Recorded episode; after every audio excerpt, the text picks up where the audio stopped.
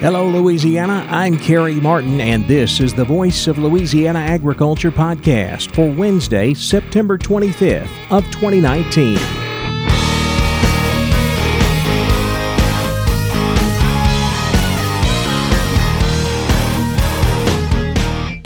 Welcome to the Voice of Louisiana Agriculture podcast, a look at the latest news in Louisiana agriculture. Now, here's the host of the Voice of Louisiana Agriculture podcast, Carey Martin. Harvest is everywhere here in Louisiana at this time of year. Just about every crop is either finished harvesting, in the middle of harvesting, or just getting started harvesting. We'll check in with Northeast Louisiana crop consultant Hank Jones to get his update on how harvest is going in his area of the state. That's coming up later in the podcast. But first, here's a look at news headlines. The U.S. and Japan have a new trade deal, and agriculture is a big winner. Gary Crawford has more from Washington.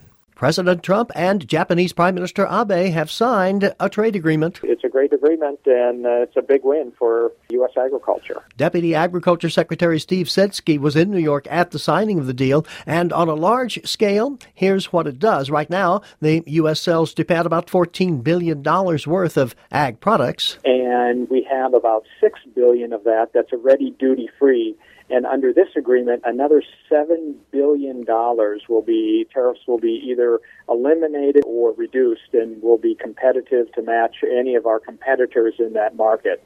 And so that's going to cover around 90% of the dutiable trade that we have going into Japan. Censky says the next step for the agreement? Dotting the I's and crossing the T's here in the next couple of weeks. With the hope to have it kick into operation January 1st. It does not need congressional approval. Gary Crawford for the U.S. Department of Agriculture, Washington. Trade was just one of the topics in President Trump's wide ranging speech to the UN yesterday. The president reiterated calls for balanced trade. We have worked closely with our partners in Mexico and Canada to replace NAFTA with the brand new and hopefully bipartisan U.S. Mexico Canada agreement. Tomorrow, I will join Prime Minister Abe of Japan to continue our progress in finalizing a terrific new trade deal. He also offered trade support to Britain as it prepares to leave the European Union. I have made clear that we stand ready to complete an exceptional new trade agreement with the UK that will bring tremendous benefits to both of our countries. And Trump also touched on China. Hopefully, we can reach an agreement that will be beneficial for both countries. But as I have made very clear, I will not accept a bad deal for the American people. Senior U.S. and Chinese officials are set to resume trade talks next month. The nation's first freeze is expected this week. USDA meteorologist Brad Rippey says the freeze is coming slightly early, but not by much. We're also running up against our normal first freeze dates which in a lot of the Dakotas is really the last few days of September or the first couple of days of October. So by the time we get uh, a week from now, we're looking at what would be a normal first freeze. So it's not that unusual to see these cold air masses start to build their way down from western Canada and Alaska this time of year. Uh, in the Northwest, uh, it'll be cold enough that we may see some impacts on uh, winter wheat emergence and establishment. It's certainly going to be cold enough to slow down the uh, early growth of winter grains that have already been planted And as you move across the northern tier, again, it doesn't look like we'll see any frost yet in the upper Mississippi Valley or the Great Lakes region, but something we'll watch carefully as we head into October. Meteorologist Brad Rippey. Many sugarcane farmers saw a reminder of Hurricane Barry while getting their planting done this year. The storm blew the cane over, then it righted itself, causing a crook in the stalk. Iberia Parish cane grower Ricky Gonsoulin says that crook caused him to have to make an extra pass over the field to get it covered. The little storm Barry we had did put a little crook, make it a little difficult uh, in our covering operations. We having to pass two two passes to try to get an, a, an average amount of dirt on top of it. Iberville Parish sugarcane farmer Cecil Ramagos had to deal with the Barry crook as well. And I think everybody experienced the Barry crook. Uh, we've got a little small crook in the cane at the very bottom because the crop was so short when it uh, when the storm came through, and uh, it presented a little problems with planting and all. You know, to get a, a good job, a really clean job of planting, but uh, it's a whole lot better than what it could have been. That is a look at some of the latest news headlines in Louisiana agriculture. Remember, you can always check our website, voiceoflouisianaagriculture.com. We update it every weekday with all the latest news and happenings right here in Louisiana agriculture. While you're there, click the button in the middle of the homepage and subscribe to our daily e newsletter. It's called The Daily Voice. Fill out your name and email address. We'll send the Daily Voice right to your inbox every weekday morning at 5 a.m. Now let's look at the markets on the Voice of Louisiana Agriculture podcast.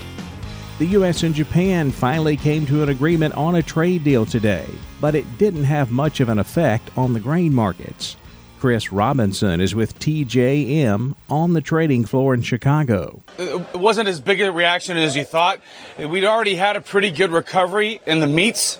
Honestly, it looks like uh, the soybean market and corn market, you know, we're still lower on the day or, or, or lower to unchanged on the day. So I think that the, the market has discounted exactly how much Japan might buy from us, actually, uh, when it comes right down to it. We really need a deal with China, and we really need the U.S. Uh, MCA deal to get done. Those are our two biggest partners. So it's good news, but it wasn't uh, earth shattering, and the market certainly, uh, I wouldn't say that it yawned, but it didn't really, um, you know, have a really bullish move. Soybeans closed lower today. November beans down five cents, eight eighty nine and a quarter. January beans down four and a half, nine oh three and a quarter. Corn was steady to lower. December corn down a half, three seventy four and a quarter. March corn unchanged at three eighty five and a half. July wheat down five and a quarter, four ninety three a bushel. The rough rice market has been under a lot of pressure over the last few trading sessions. Mark Tall is a rice marketing specialist with the Louisiana Farm Bureau Marketing Association. Well, the futures market has shown us weakness here from September 20th through today. Politically speaking, things have been sort of really rocky since Friday, but rest assured it will all be settled in time. If this market is truly strong enough, we could see more buying interest develop. More sales would help support as well as increase these levels. The long grain cash market is hanging around the 1173 area, picked up based on a 62 over 70 number two, while medium grain trades at 1204 per 100 same base milling as long grain.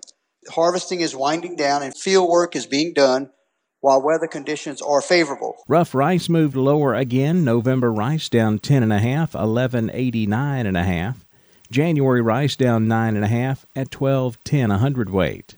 The cotton market was narrowly mixed. December cotton up five points, sixty forty five.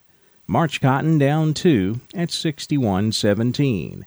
November sugar unchanged 25.60. At the Kinder Livestock Auction, Kinder, Louisiana this week, 2 to 300 pound steers brought $1.15 to $1.80 a pound. 3 to 4 weight steers $1.10 to $1.70. 4 to 5 weight steers 95 cents to $1.55. 5 to 6 weight steers 80 to $1.35 with 6 to 700 pounders bringing 75 cents to a dollar 25 a pound. Bred cows range from a low of $350 to a high of a $1,000 a head. Cow calf pairs brought 400 to 1150 a pair. Cattle futures closed higher. October live cattle up 87 cents at 103 even. October feeder cattle up 80 cents, closing at 142.45. Corn harvest is done in northeast Louisiana. We're right in the middle of soybean harvest, and cotton is getting underway. We'll talk about all of those crops with Northeast Louisiana crop consultant Hank Jones coming up next on the Voice of Louisiana Agriculture podcast.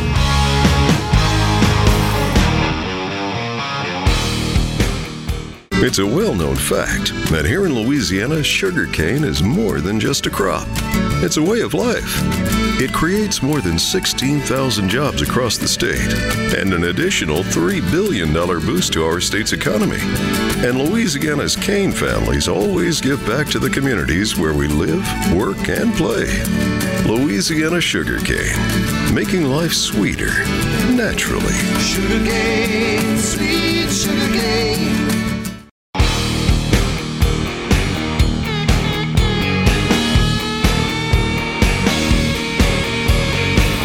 The Voice of Louisiana Agriculture podcast. Our guest today is crop consultant Hank Jones. Hank works out of the Winnsboro area. Hank, how is it going today for you up there? Everything's going good. We've enjoyed a really good stretch of good harvest weather over the last month. And so uh, we're in the thick of that. So hopefully we can uh, kind of keep up this good weather to get these crops out, get a little field work done, and uh, hopefully get ready for next year. Hank, how big of an area do you work there in Northeast Louisiana? How many parishes do you work out of? I work in East Carroll, West Carroll, Richland, Franklin, and Tensas. And so I get a lot of miles on my truck during the summertime visiting farmers in uh, various locations north and south of I 20. You know, we had that big tropical storm come up and dump a lot of rain on western Louisiana last week. What has the weather been looking like for you guys over in the eastern half of the state? Well, we couldn't have scripted it better for harvest. And uh, we have not really had any measurable or certainly any substantial rainfall in at least a month. In some places, we're bumping six weeks without a rain. And so that has been heaven sent uh, for these guys getting the corn and beans out. Uh, we're starting to tiptoe into cotton harvest. So that's great for those guys. And uh, about the only people that it's really going to interrupt right now is the sweet potato harvest because uh, they don't like that hard dirt out there when they're digging potatoes. But uh, they may have to water a little bit to soften the dirt. But as it goes right now, we are really uh, in, in really good shape as far as harvest weather goes.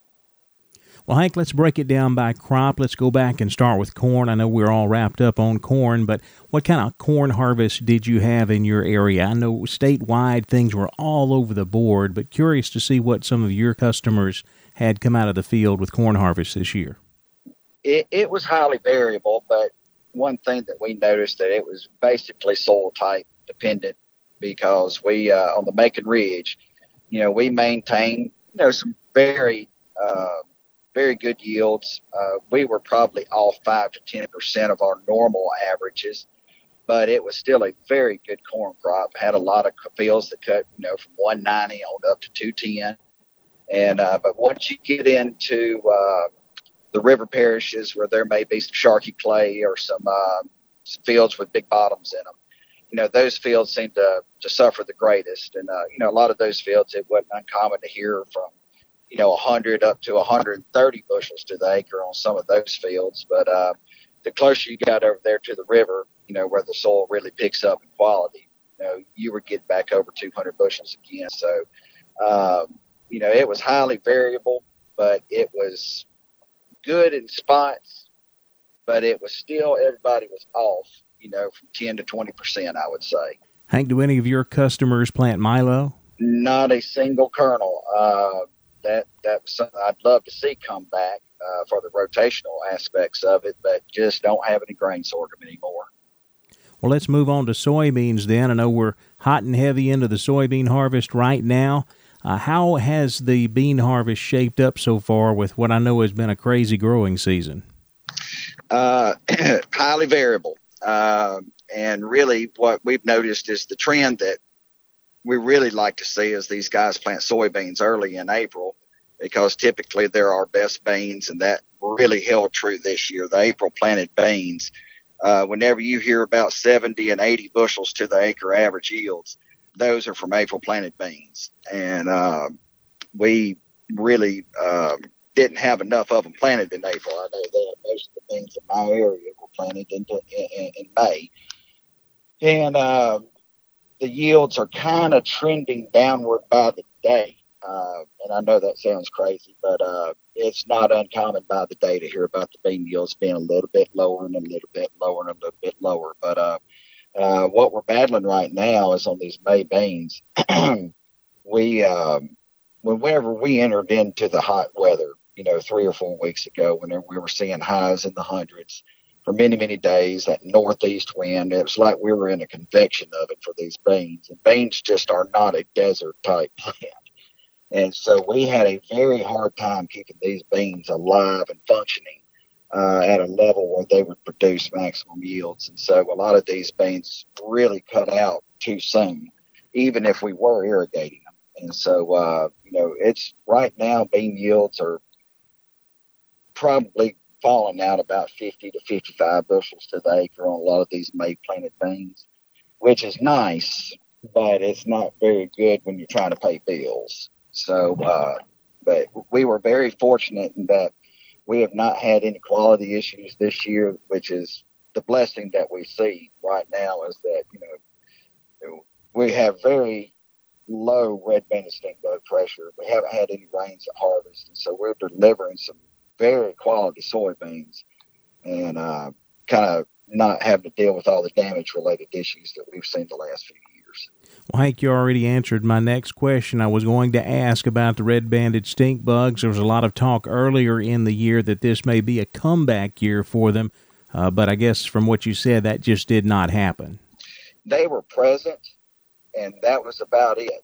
Um, in fact, it really didn't play out scenario wise how any of us envisioned it with us seeing the red bandits, you know, picking them up in clover and other hosts earlier in the year and knowing that they were really uh, in high numbers in central Louisiana. We really thought that we'd see them a lot north, uh, northeast Louisiana.